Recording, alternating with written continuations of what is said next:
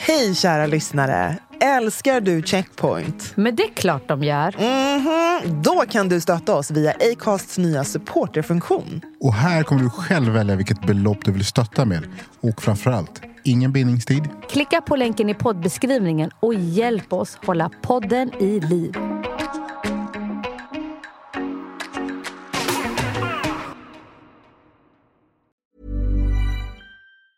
Planning for your next trip? Elevate your travel style with Quince. Quince has all the jet setting essentials you'll want for your next getaway, like European linen, premium luggage options, buttery soft Italian leather bags, and so much more. And it's all priced at 50 to 80% less than similar brands. Plus, Quince only works with factories that use safe and ethical manufacturing practices. Pack your bags with high-quality essentials you'll be wearing for vacations to come with Quince. Go to quince.com slash trip for free shipping and 365-day returns. I'm Sandra, and I'm just the professional your small business was looking for. But you didn't hire me because you didn't use LinkedIn jobs. LinkedIn has professionals you can't find anywhere else, including those who aren't actively looking for a new job but might be open to the perfect role, like me.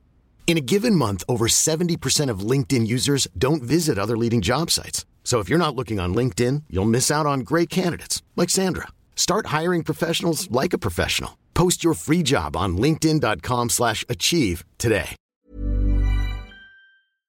Det är många som säger att eh, ett medlemskap i facket är som en försäkring. Det är bra ifall något händer. ja. Men vi brukar prata om snarare att, att medlemskap i facket är som ett gymkort. Ju Ja. mer du använder det, desto bättre blir det.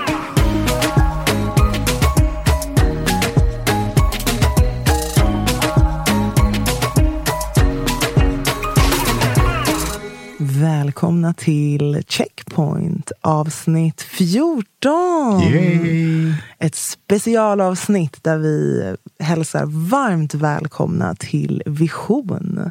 Välkomna. Tack så jättemycket. Kul Vilka att vara här. har vi med oss? Ni får jättegärna berätta vilka ni är. Jag heter Veronica Magnusson och har glädjen att vara förbundsordförande i fackförbundet Vision. Yes. Eh, Och jag heter Dalia Eid och jag är eh, andra vice ordförande i Vision. Välkomna. Tack, Så tack. himla kul att ha er här. Och vi här i studion, det är jag och Brandon tillsammans med er.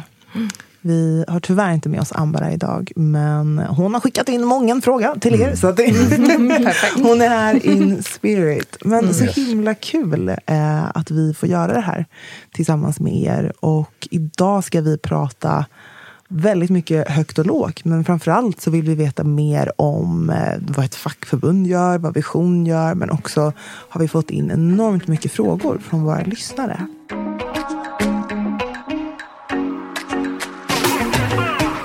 Här med att ni har samlat allt ert arbete under ett arbetsnamn, eller man säger så. En arbetsplats för alla. Supernice. Så Vill himla ni bra.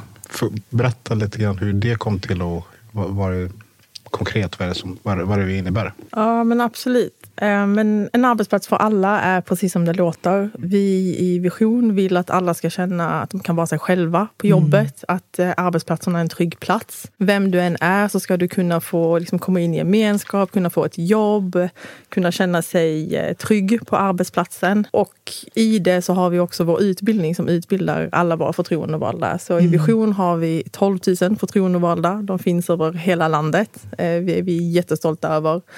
Och en del i deras uppdrag är att gå den här utbildningen eh, för att lära sig mer och hur man kan driva de här frågorna på arbetsplatserna. För att det, det är där det behövs drivas, liksom, tillsammans med arbetsgivarna.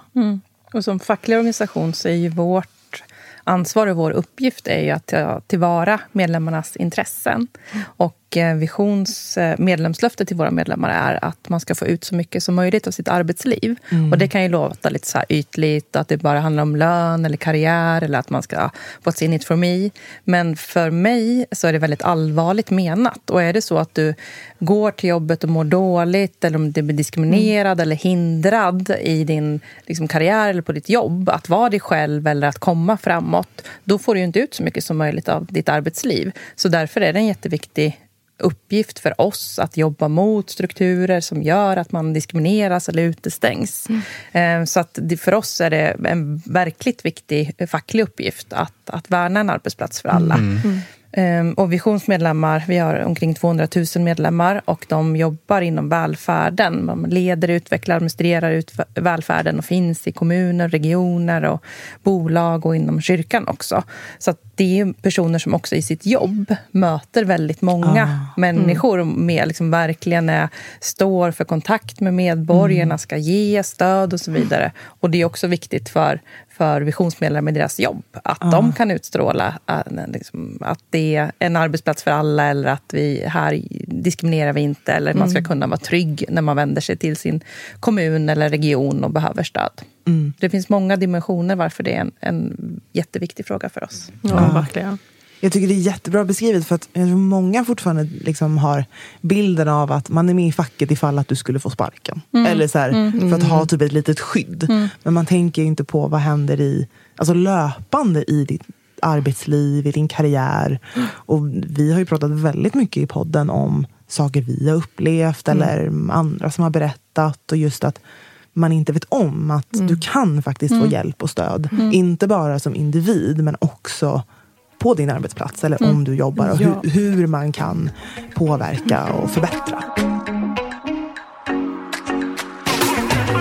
Jag har varit så nyfiken, så här, hur hamnade ni på Vision? Ja, du vill jättegärna ja, veta. Um, men om jag ska utgå från mig själv så um, jag kom till Sverige när jag var fem år gammal så jag har ju liksom kämpat på. Uh, det var viktigt för mig att få en utbildning jag eh, worked my ass off för att mm. liksom få en degree för att det var väldigt mm. viktigt. Och när jag äntligen var där och var redo, eh, sökte massa jobb, kom inte, inte ens liksom till intervju och kände mm. bara så här, var, liksom, varför? Jag har ju rätt utbildning, jag hade till och med lite erfarenhet av att jobba med lite liksom, ungdomar, HVB-hemmen. Men så jag fick liksom ta ett lite om man tänker på min utbildningsnivå så fick jag ta ett jobb som inte eh, mm. krävdes lika höga. Yeah. Du var överkvalificerad helt enkelt. Ja, mm. Eh, och fick liksom komma in, visa att liksom, hej, jag är en pålitlig människa, jag vill, jag är ambitiös liksom, och jag, jag brinner för mitt jobb och det var inom socialtjänsten. Mm. Och jag har varit med tidigare liksom, när man haft så här osäkra anställningar där man kände sig väldigt ensam. Ah. Eh, och varit utsatt för en del där man inte visste vad jag skulle ta vägen. Jag var väldigt Nej. ung. Liksom. Jag har fått jobba ganska tidigt. Jag hade mitt första jobb när jag var 14 år gammal. Och på den arbetsplatsen så kom det fram en vit man i skägg. Och så här, på, första dagarna och så bara, eh, vill du vara med i Vision? Så bara, Vadå? Vad är det? alltså honestly. Jag, alltså, jag är andra vice ordförande idag i Vision och jag är jättestolt över det. Mm. Men alltså, för det här var kanske sju år sedan. Ah. Det, den tiden visste jag ingenting om vad facket gör. Um, men han var verkligen så här, men du känns jättedriven, jag ser att du trivs i ditt jobb, vi behöver fler som dig som, som brinner för sitt jobb och vi vill skapa bättre arbetsmiljö. Mm. Så sa jag, men jag kan ingenting. Jag vet inte vad jag ska... Alltså, vadå? Eh, så jag har varit medlem och sen så tog han med mig på olika mm. forum och vi liksom eh, lärde mig mer och mer. Eh, och där fick jag verkligen lära mig att shit, facket är med överallt. Alltså vi är med på chefsrekryteringar, vi tittar på arbetsmiljön. Ska arbetsgivaren liksom göra en omorganisation så måste de prata med oss. Just. Så för mig var det så här, wow, vad är det här? Liksom. Mm. Eh, och sen, det, men, ja. Sen har det bara rullat på. Sen ja. är du, sju år senare så är du ja. visia. Ja, och liksom få driva de här frågorna som mm. men, en arbetsplats för mm. alla. Eh, klimatfrågan är mm. jätteviktig för oss. Alltså, så här, det, och det kunde jag aldrig tro, liksom, att jag mm. skulle få komma in i en sån gemenskap faktiskt som Vision är. Eller, och, och, och liksom, och att vi fortsätter att utveckla det åt det hållet. Mm. Jag menar, titta på oss. Vi liksom, vem skulle tro att vi två är eh, som representerar ett av Sveriges liksom, eller femte största fackförbund. Du bara, titta vi normala. två som ni sitter där. Nej, men, och vi andra, när Dahlia kom in, vi bara, vem är hon? Henne ska vi ha! Bravo! Excelente! Magnifico! Splendido! Det var ju liksom jätteengagemang, verkligen. Mm. Eh, för mig var det eh, men, så att jag jobbade som socialsekreterare i Norrköpings kommun eh, och var en sån på min arbetsplats att jag bara sa men varför kan vi inte göra så här istället? Kan vi inte göra så där? Och eh, då hade jag tidigt fått frågan av ett ombud på plats som hette Benita som bara sa du här är vi med i Vision så att du går med. Jag bara okej, okay. men det var jättebra liksom, för att okej okay, det verkar bra och de var välkomnande och så. Och sen när jag började tycka till och de bara men ska du vara så där jobbig och hålla på och ändra på massa saker då får du ju bli ombud, liksom fackligt ombud. Jag bara okej. Okay. Eh, och sen så hade man en lokal styrelse där som skickade ut fredagsmail om vad man har gjort i veckan. Och jag bara, okej, okay, jag svarar på de här mejlen då och då och tyckte till och sådär. Hon bara, va? En ung människa som svarar på våra mejl? Liksom, det måste vi fånga mm. upp. Och sen så, men liksom också var väldigt, väldigt inbjudande. Jag har samma upplevelse som Dalia. Att det var en lokal styrelse som var så väldigt inkluderande och ville få liksom, fånga upp engagemang. Um, och om inte det hade funnits, om, om jag hade liksom fått kämpa mig in så hade jag valt att lägga mitt engagemang någon annanstans. Mm. Då tror jag att det hade gått till en annan organisation eller kanske ett annat fackförbund. Eller sådär, för att man, det, man brukar säga att engagemang tar, är som liksom elektricitet, den tar den lättaste vägen. Och så tror jag att det är när man märker att någon liksom vill ta, ta emot den, där, mm. där stannar man kvar, där lägger man sin energi. Och så mm. tror jag att det varit för oss.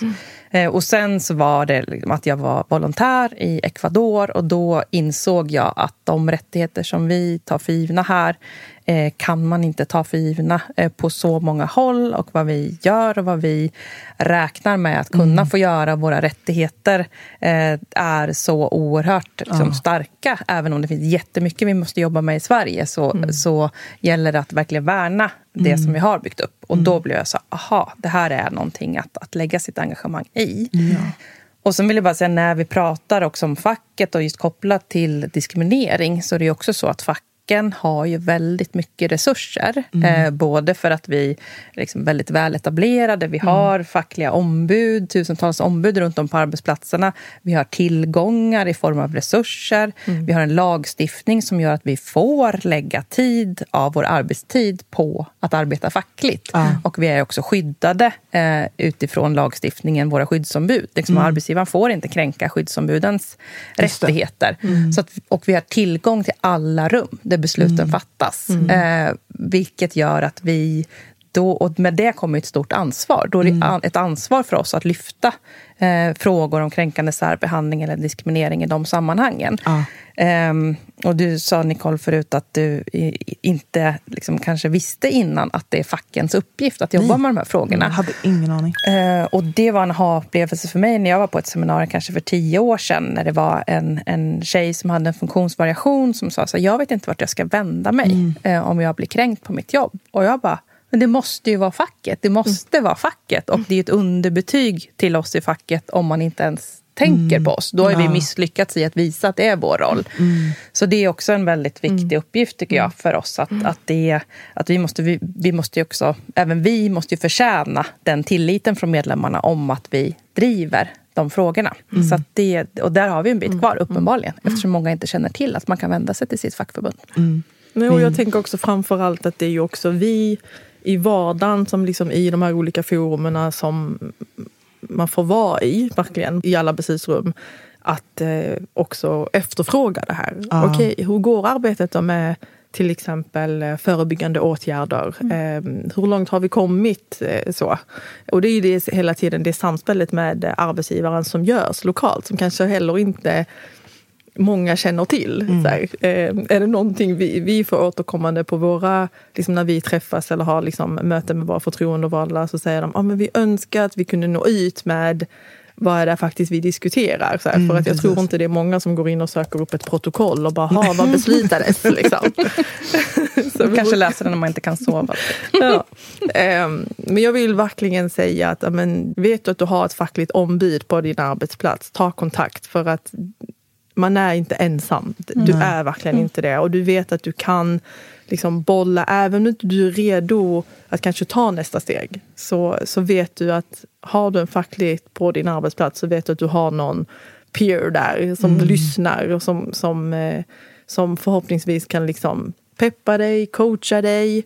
Bara finnas där när, tills man är redo till nästa steg. Liksom. Mm. Och vara ett bollplank. Ja. För det kan ju vara så att så här, vad har jag varit med om mm. egentligen? Att man behöver någon annan som mm. lyssnar och kan säga så här, ja men det där, det där är faktiskt diskriminering. Mm. Eller tvärtom, så här, nej men det här faller inte under den lagstiftningen men du har ändå rätt att få prata om den, det du har varit med om. Till exempel. Ja, precis så. Och jag tror alltså verkligen, nu var det ju senaste Uppdrag granskning eh, har ju uppmärksammat en del och jag blev helt starstruck när vi fick veta att en av de som var med är medlem eh, hos er.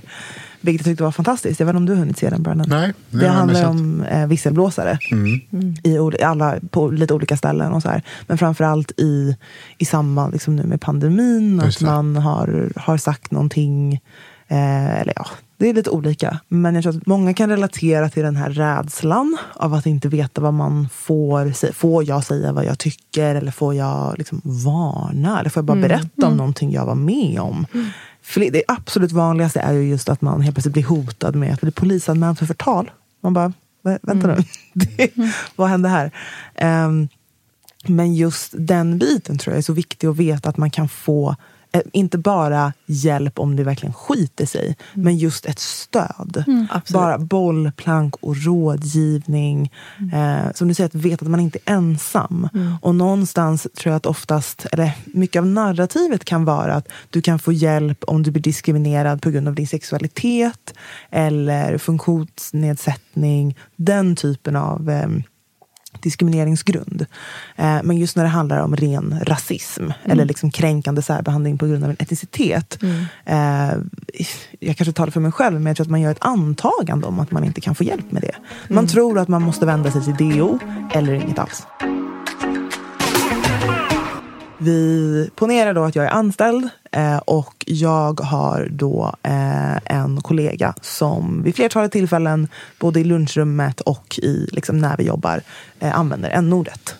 Och jag eh, är svart och blir jätteledsen och, och liksom kränkt av det här. Vad är tre saker som jag bör veta om det här har hänt?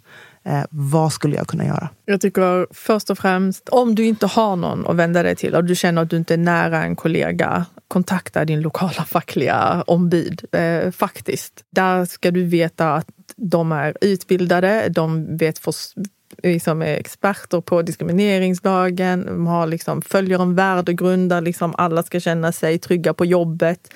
Det är en sorts arbetsmiljö och arbetsmiljö är vår fråga. Så att mitt tips är har du nära kollega, bolla med hen, prata med varandra, kanske ta upp det med närmaste chef. Eh, Det här händer i lunchrummet och det har hänt flera gånger. Kan, liksom, jag tycker att vi behöver göra någonting åt saken. Och händer det ingenting där så tycker jag verkligen att ja, men, ta kontakt med, med ditt fack eh, och bolla med dem. Och de kommer också ta det, om man är redo, så kommer man ta det på, i, med rätt nivå. Då kanske man får ja, men, prata med samma chef igen eller prata då med, ja, men, koppla kanske in HR utifrån att det här vet ni att det här försiggår på eh, liksom, den här arbetsplatsen. Och det här är en ganska tydlig situation ändå skulle jag säga. Så att det är där det verkligen faller under diskrimineringslagen och kan, eh, skulle kunna beskrivas som trakasserier. Ehm, så att, och att då liksom, varit inne på att, så att dokumentera, att skriva Ja. upp varje gång det händer. Och eh, verkligen så här, inte bara oh, oh, det där var en jobbig situation, jag vill inte tänka på det. Utan försök skriva upp, gärna liksom bekräfta om det var någon kollega med i rummet. Att så här, kan, du, kan du verifiera att det här hände? Eh, och sen är det jätteviktigt att, att berätta för chefen. För vet inte chefen om det så kan ju inte chefen agera. Precis. Men så fort chefen vet om det så har chefen en skyldighet att agera. Det är också bra att känna till. Ja. Så definitivt lyfta upp det. Och om det känns av någon anledning obekvämt att prata med chefen så kan man be skyddsombudet eller det fackliga ombudet att vara med vid det samtalet. Nej, det här är så otroligt bra information. Jag, hopp, alltså jag önskar bara, jag är så glad att alla som lyssnar får höra det här. Jag önskar att jag hade vetat det här för fem, tio år sedan. Verkligen. Ja, men att- samma här. Nej, men Man känner sig så otroligt ensam när något sånt här händer. Och I alla fall i mitt, mina fall så har jag gjort de första stegen. Jag pratar med en kollega, jag pratar med min chef och där dör det ut. Oftast får man kanske ett svar att eh, ja, ja, men du, du vet hur de är. Eh, de menar ju inget illa. Och så frågar man men vad ska du göra då? Vi, vi har pratat lite och det är liksom, ah, nu glömmer vi det. Så att man känner ju inte heller att man får upprättelse. Det, det enda som kanske hade räckt ibland är en ursäkt. Att någon bara ber om förlåtelse och säger att de aldrig ska göra det igen. Det, jag tycker inte att det är så mycket att begära. Men man får ju inte ens det. Och det slutar ju för många med att man, man byter arbetsplats. Man, Och det är man det som är så inte. tråkigt att det behöver gå så pass långt som du säger Nicole. Och jag känner Ja. att det är också så här, ska jag, alltså om jag sätter mig in i en sån situation Mm. själv, så att, är, det, är det min uppgift överhuvudtaget att ta tag i det här? Är det påpeka till chefen Exakt. att det här, det här borde, bör du följa upp? Eller ligger det hos mig som, som arbetstagare eller ligger det hos arbetsgivaren? Jag tänker så här, du är inne på någonting eh, jätteviktigt Brandon och Nicole. Ehm, Den här ensamheten Ah. får inte, alltså ingen ska känna så Nej. på våra arbetsplatser. Men det är klart att det förekommer, så naiv Ja. är jag inte. Men jag tänker också så här att ibland så tänker man också att man sätter chefen på en piedestal. Alltså jag jobbar som HR-specialist och jag är också ledarskapsstrateg för eh, Nyköpings kommun. Eh, där min uppgift är att på något sätt också ja, men, utbilda cheferna, se till att de har rätt verktyg och förutsättningar för att faktiskt jobba i dagens arbetsmarknad och vad det innebär. Eh, för mig är det självklart att är du chef idag så ska du ha koll på vad diskrimineringsgrunderna är. Du ska verka för en inkluderande arbetsplats. Men många sätter också tyvärr sin chef på en pedestal och tror att, men, vadå, har du inte koll? Alltså, vet, Ja, och, fattar och precis. tyvärr, eh, jag kan inte säga att alla har det. Många liksom menar väl. Eh, men det är inte bara liksom upp till medarbetaren eller medlemmen utan man ska också vända sig till sin till exempel HR-avdelningen. Det här är ju vårt jobb. Vi ska ju se till som arbetsgivare att vi följer lagstiftning, vi följer föreskrifter som finns. Vi vill ingenting hellre att vi har arbetsplatser där folk mår bra av. För att honestly, alltså, vi har en kompetensbrist på gång. Alltså, vi har inte råd att förlora personer speciellt inom våra, alltså, våra sektorer, inom Ja. kommuner och regioner. Precis. Det är liksom... Och vi, de flesta förstår det, men för att nå ut till varje ända ut till, liksom, till varje arbetsplats, det är ibland svårt. Så att jag skulle säga att, liksom, inte liksom, give them some slack, men lite så här, vänd dig till, vänd dig till HR-avdelningen då. Ja. Eh, för att de har ändå ansvar också för din arbetsplats. Jag håller med Dahlia, och, men att det ligger inte på din, dig som individ Nej. att driva frågan ända i mål. Eh, Men däremot så är det det här, liksom, telepati funkar ju inte. Så att folk måste veta nej, om precis. att något har hänt. Och, så att det du kan göra är så här att, och också att våga säga så här, till sin chef och även till sitt fackförbund. Jag vill att ni går vidare med det här. Eh, För där du har sagt det, då är också det ett skydd för dig. Du har uttalat det. Det råder inga tvivel om att, att här, din vilja är att, att det ska hända någonting utifrån det. det. som du varit med om. Ja. Så att, att berätta, eh, gärna liksom är dokumenterat. Eh, Och att säga så här, jag vill att ni går vidare med det här. är. Eh, Men sen så tycker jag att en, får man som chef kunskap om att sånt här har hänt så, så har chefen ett ansvar att gå vidare med det också. Så att det, det, det är inte så där, du ska inte behöva ligga på eller följa upp. Men att berätta, för det kan ingen annan, det kan ingen annan göra. precis. Men sen är det också jätteviktigt med vilken kultur har man på arbetsplatsen. Vad gör kollegorna? Alltså om, om det är kollegor som ser eller hör någon uttrycka sig nedsättande eller ser en situation. Eller det kanske bara är sånt som att man har en eh, en rekryteringsprocess på jobbet. Att man, jag tror ni pratade om det i något program för, ett tag sedan. Att så här, eh, känner ni någon som skulle kunna börja jobba här? Har ni, ah, så, istället, och då är det också en sån sak. Nej, men vänta, då, då kommer vi riskera att, att utestänga jättemånga från att söka jobb hos oss. Och precis som Dahlia är inne på, med att vi har en jättestor kompetensbrist och vi behöver bredda eh, kompetensen på arbetsplatserna, så är det jätteviktigt. Eh, och där har ju offentliga arbetsgivare som, som vi jobbar hos har ju ett extra ansvar att göra de här processerna schysst. Så att eh, det, det är också allas ansvar. Eh, och det tänker jag också är en sån sak kopplad till frågan om minoritetsstress.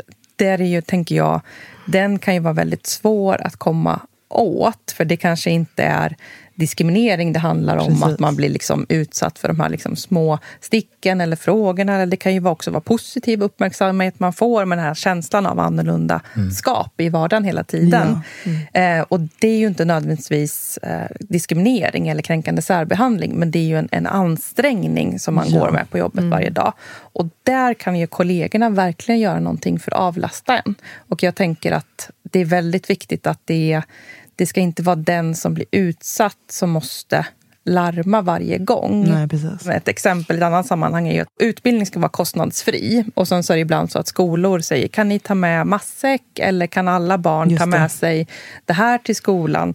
Då brukar jag alltid tänka så att det är inte de föräldrarna som har, inte har råd som ska behöva säga till att Mm. skolan ska vara kostnadsfri.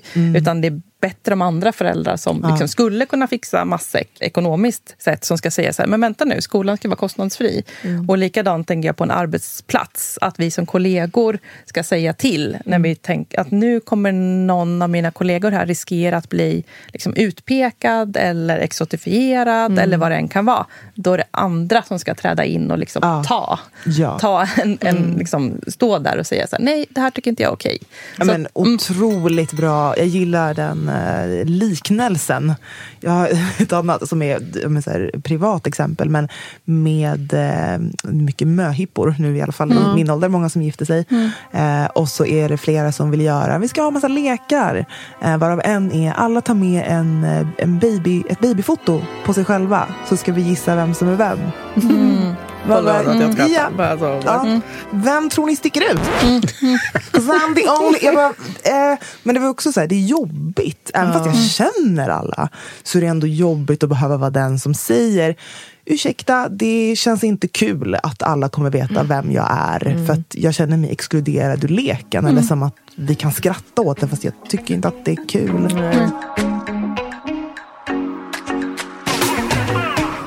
Det har vi inte pratat mycket om än, men liksom det förebyggande arbetet är ju det största arbetet. För när det väl är en situation där någon har blivit diskriminerad eller trakasserad, då är alla förlorare. Alltså den som har blivit utsatt först och främst, Ja, det det arbetsgivaren. Ja. Eh, och det är, även om vi kan driva frågor, så är det är svårt att driva diskrimineringsärenden. Vi gör det, vi ger stöd, men, men det är också sällan som någon efteråt känner så här, jag vann. Liksom. Ja, det har ju fortfarande varit en negativ precis. upplevelse Ja, either ja. way. Jag tycker, alltså det är verkligen huvudet på spiken. Och det här är då, det här är en fråga som har kommit in väldigt mycket till eh, oss sen vi startade podden. Så frågan är då från personer som är anställda som är, är svarta. Hur kan jag få min arbetsgivare att jobba både med mångfald och inkludering men också aktivt emot diskriminering? Eller vad måste de göra? Yes. Alltså de är lagstadgade till att jobba förebyggande. Så, att, så är det bara. Jag skulle säga att har de inte kommit igång än, då är de liksom illa ute. Eh, liksom, det är ingen ursäkt längre.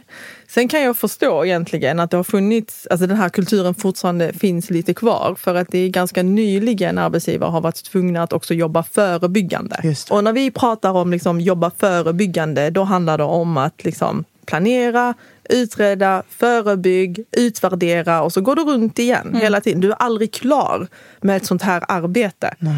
Sen en annan grej tänker jag som är, liksom, den här frågan är så viktig nu och vi har många men jag känner igen mig själv. Vi är superaktiva människor och liksom brinner för de här frågorna. Och speciellt som du sa Veronica, att ett engagemang är elektriskt. Det går inte att stänga av. Nej, ja.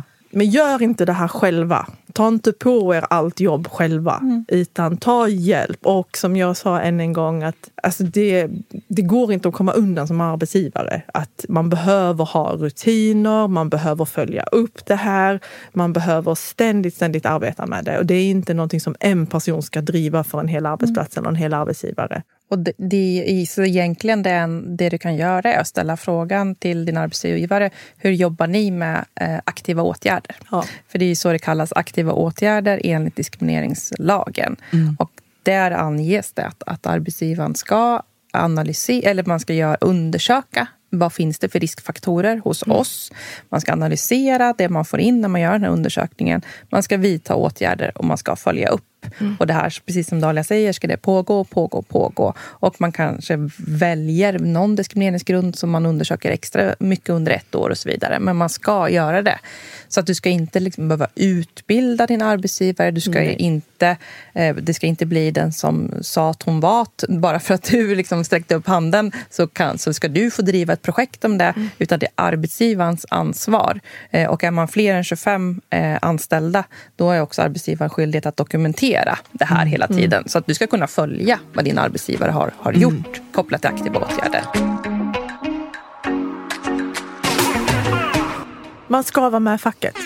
Alltså det är inte okej. om vi ska verka för liksom en schysst arbetsmarknad, schyssta arbetsplatser, så alltså nej, man ska gå med. Så kan jag bara säga, det finns ju arbetsplatser där det inte finns någon facklig närvaro. Dels så kanske det finns ett fackförbund som skulle kunna finnas på arbetsplatsen men ingen är medlem. Då kan man vända sig till det, ta reda på vilket fackförbund som borde finnas där och ta Ja. kontakt med dem.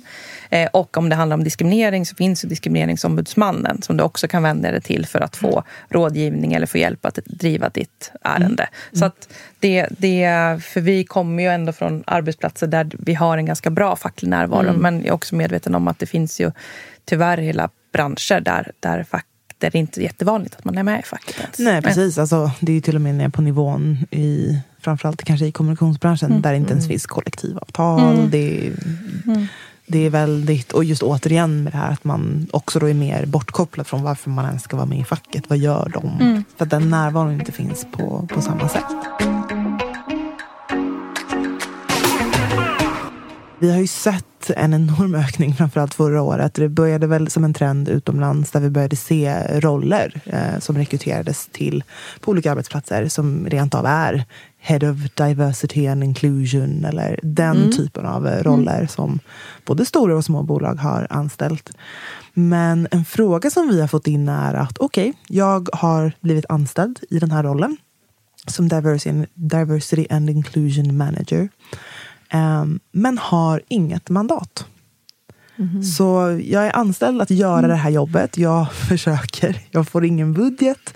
Ehm, vad, vad ska jag göra nu? Men egentligen är det ju som med alla andra arbetsuppgifter. Om du anställs för att göra någonting så med den ansvaren måste du följa befogenheter, resurser och det ska finnas en, en balans mellan krav och resurser. Och om då kravet på dig är att du ska jobba eh, med diversity, då måste ju du också följa ett mandat med det. Eh, och som i alla de, de här frågorna är det ju så oerhört viktigt vad ledningen utstrålar. Oavsett om det är en stor eller liten arbetsplats så är det jätteviktigt att, att man kan aldrig som chef eller ledning liksom svära sig fri och säga men vi har ju anställt någon annan som kommer Liksom, vi, har, vi har lejt bort det här. Utan det, ansvaret ligger alltid ytterst på, på chefen och ledningen att se till att det, att det blir gjort. Sen kan det ju vara så att man måste ta in en spetskompetens och en person. Och för att Det är också det här att uttala att ansvaret ligger någonstans eller att det är någon som kommer sätta igång saker. Så att det, det är ju precis som med, med andra arbetsuppgifter. Har du ett ansvarsområde så måste det följa. Eh, och då har ju arbetsgivaren ett ansvar att se till att du har befogenheter och att du har de resurser som du behöver för att kunna göra ditt jobb. Eh, Så att det är, det är inte okej. Eh, Och det du kan göra är ju såklart att, att prata med din chef och lyfta att så här, om vad, vad det är det ni vill att jag ska göra. Eh, ja, men då säger de ett antal saker. Du ska ordna det här och det här. Okej, vad bra. Då bedömer jag att jag behöver de här resurserna för att genomföra det. Och sen så får man ta det därifrån. Ehm, och sen så tänker jag just det här att särskilt i de här frågorna som är där det, finns ett lagbundet ansvar för arbetsgivaren så kan man, kan man inte lägga bort det. Nej, precis.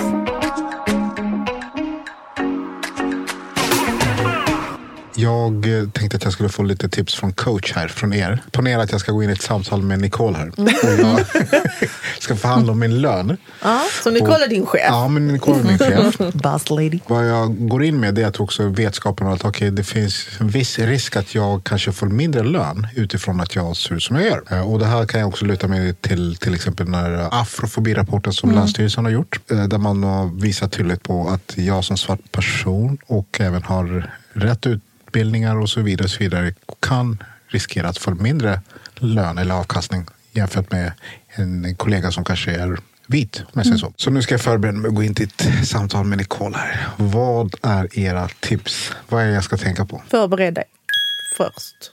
Förbered dig inför samtalet. Det här är ett samtal mellan dig och din chef. Eh, Det ska handla om dig, dina prestationer.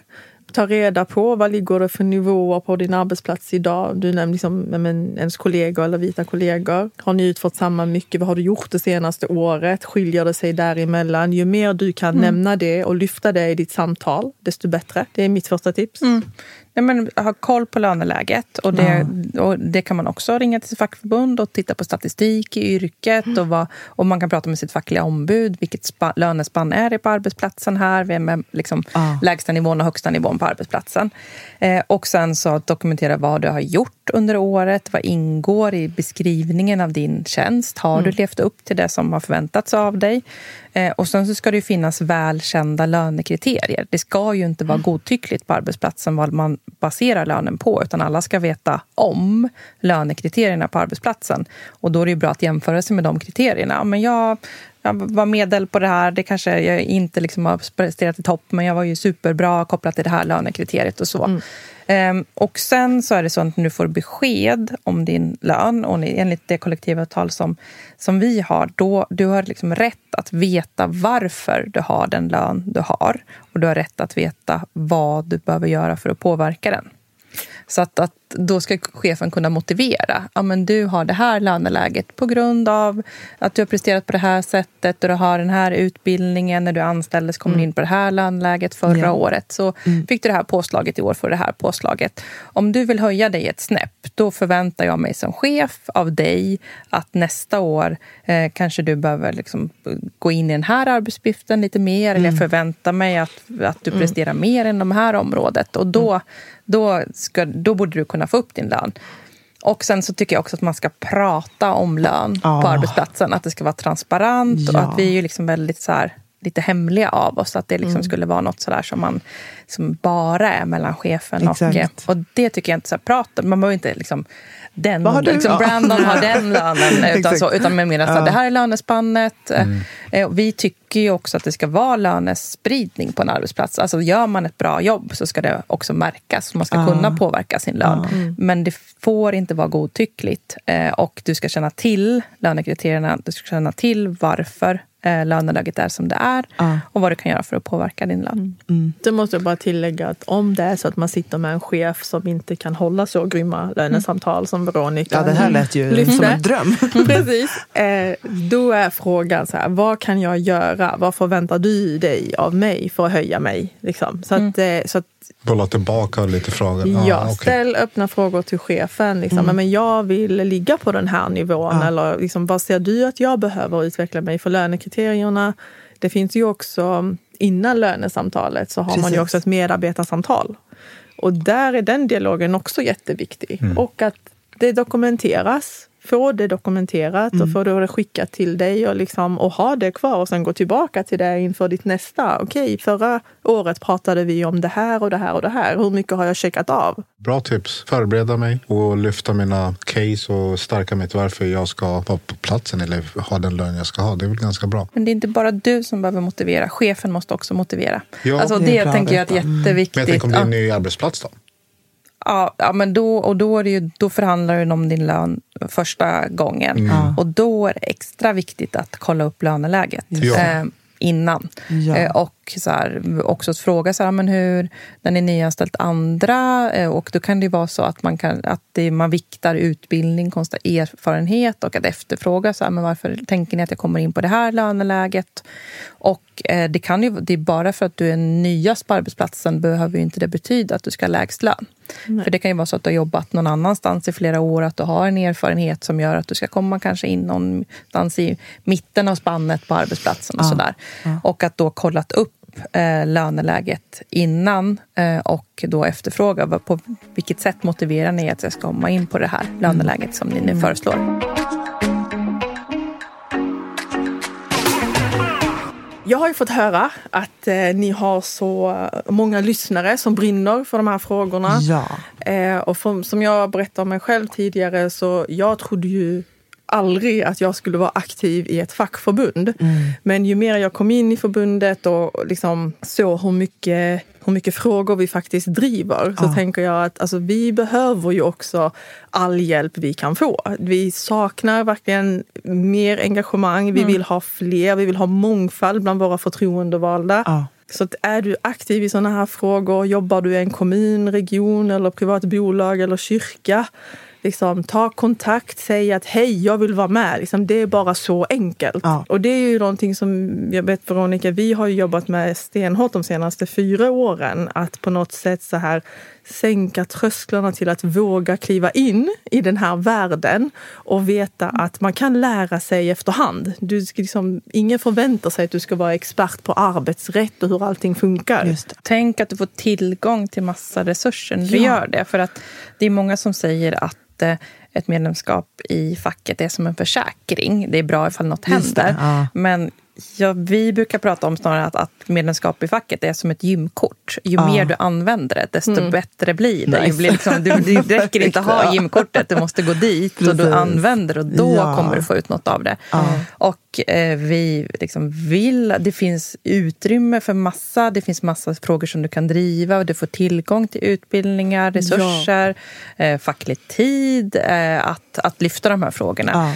Eh, och att vi behöver ju, det här samtalet, den stora aha-upplevelsen för mig är ju att vi måste bli, bli mycket bättre på att visa att det här är fackliga frågor. För jag blir ju verkligen liksom besviken på oss själva att inte vi har nått ut till fler så att man tänker, nu händer det något här på jobbet som inte kändes bra. Jag pratar med mitt fack. Alltså för mig är det så här, det ska vara det första man tänker. Eh, och det har ju inte vi lyckats fullt ut med. Så att det, där har ju vi en, något att göra. Ja. Men jag tycker det blir så otroligt starkt att liksom, hade vi vetat när vi skrev det öppna brevet så för i den situationen så hade vi jättemånga som ville skriva under men som inte vågade. På grund av rädsla för både att ens gå ut med sitt namn men också rädsla av repressalier Ja. från sin arbetsgivare. Bara hade vi vetat att vi hade kunnat prata med facket innan vi gjorde det så tror jag att vi hade haft tredubbelt så många namn som hade vågat skriva under. Um, jag tror det är så himla viktigt för, för alla som lyssnar att veta att oavsett liksom, om du behöver hjälp eller stöd så finns det. Men också att du behöver liksom inte vara den här ensamma kämpen på din arbetsplats. Men, men känner du att du vill mer, att du liksom har det som du upplevde Dali, att det, det finns något mer, du, du liksom har en drivkraft och du kan påverka och förändra, men är jag på rätt plats för att göra det? Att de möjligheterna också finns. Att den liksom, vi tror att det är, så det är något annat där borta, någon konstig myndighet, att det är det vad fack är, men det snarare kanske är det som möjliggör verkligen. eh, för Mm. jättemånga Verkligen. som försöker hitta sin väg eh, i hur de vill jobba eller ska hantera eh, de här frågorna. Men hörni, stort tack! Tack Dalia verkligen. och Veronica. tack till Det här er. var Tack, stort tack. Ja. viktigt och jättebra och upplysande. Verkligen. Vi är så glada att eh, ha haft er med oss idag. Tack för att vi fick Och att vi komma. kanske fick lära oss får talas vid fler tillfällen. Verkligen. Och om man vill liksom komma i kontakt med er eller bli medlem, vision.se. Ja, det är bara att höra av sig. Seriously, faktiskt. Det är bara att höra av sig. Eh, Vi har ett motto i Vision. Vi säger vi gör varandra bra. Så att eh, är man eh, intresserad, vill veta mer, bara bolla, hör av sig. Vi finns ju på sociala medier, vision.se. Vi har en facklig rådgivning som är öppet från 8 till 8, typ. Ish. så det är, men, ehm, och jag tänker också så att arbetsmarknaden förändras hela tiden. Vi har, liksom, vi har fått ärva massa rättigheter och sånt från en tid kanske som, som inte liknar vår. Och det är upp till oss nu att forma den till ett bättre liksom, för nästa generation. Och där, vi behöver vara många. Preach. Kunde inte sagt det bättre själv. Tusen tack Tack hörni. själv. Tack själv. Yay. Tack, tack. Hej då. Checkpoint! Med mig, Brandon och Your girl Anbara. Och Nicole. Syns. Hej då.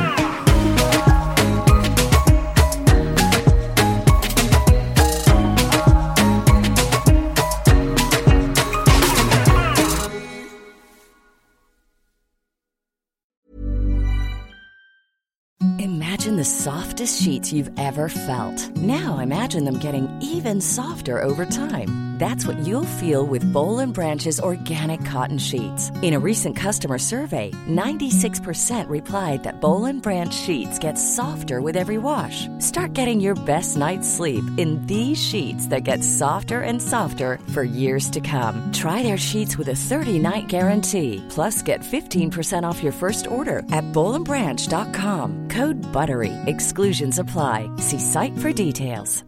Even when we're on a budget, we still deserve nice things. Quince is a place to scoop up stunning high-end goods for 50 to 80% less than similar brands. They have buttery soft cashmere sweaters starting at $50, luxurious Italian leather bags, and so much more. Plus, Quince only works with factories that use safe, ethical, and responsible manufacturing. Get the high-end goods you'll love without the high price tag with Quince. Go to quince.com/style for free shipping and 365-day returns.